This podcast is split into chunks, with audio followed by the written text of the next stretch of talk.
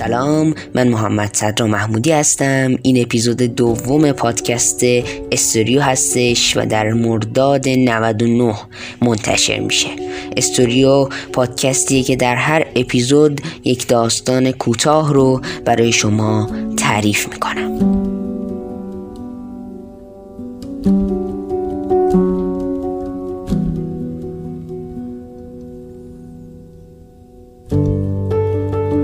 پیرمرد بازنشسته خونه جدیدی در نزدیکی دبیرستان خرید.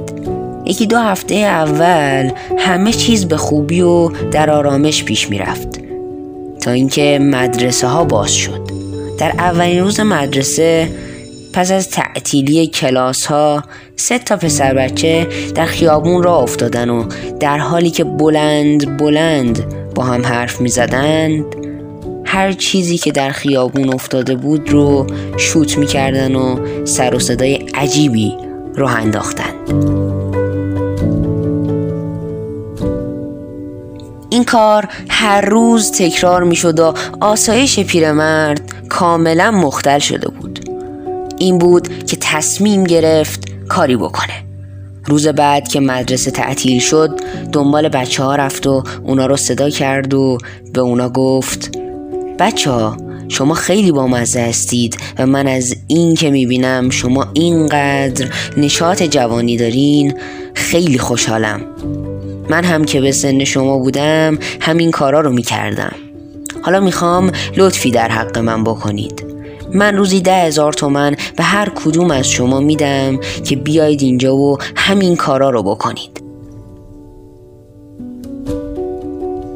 بچه ها خوشحال شدن و به کارشون ادامه دادن تا اون که چند روز بعد پیرمرد دوباره به سراغشون اومد و گفت ببینید بچه ها متاسفانه در محاسبه حقوق بازنشستگی من اشتباه شده و من نمی‌تونم روزی فقط پنج هزار تومن بیشتر بهتون بدم از نظر شما اشکالی نداره؟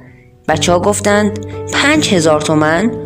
اگه فکر کردی ما به خاطر فقط روزی پنج هزار تومن حاضریم این همه بطری نوشابه و چیزای دیگر رو شوت کنیم کور خوندی. ما نیستیم.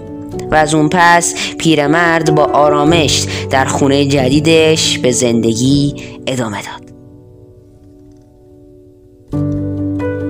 میشه با چهار پنج هزار تومن پول آسایش خودت رو تأمین کنی. و لازم نیست تو دعوا کتک بخوری و پنجاه هزار تومن بشه پول دوا درمونت. داستانی که شنیدید اپیزود دوم پادکست استوریو بود. خیلی ممنون که پادکست گوش می‌دید و بقیه رو دعوت به شنیدن می‌کنید. خیلی هستن که پادکست فارسی گوش ندادن. شما پیشنهاد کنید پادکست استوریو رو و این همه پادکست خوب دیگه که هست. ممنون که این پادکست رو گوش دادید. مراقب خودتون و دوروبریاتون باشید. محمد صدرا محمودی.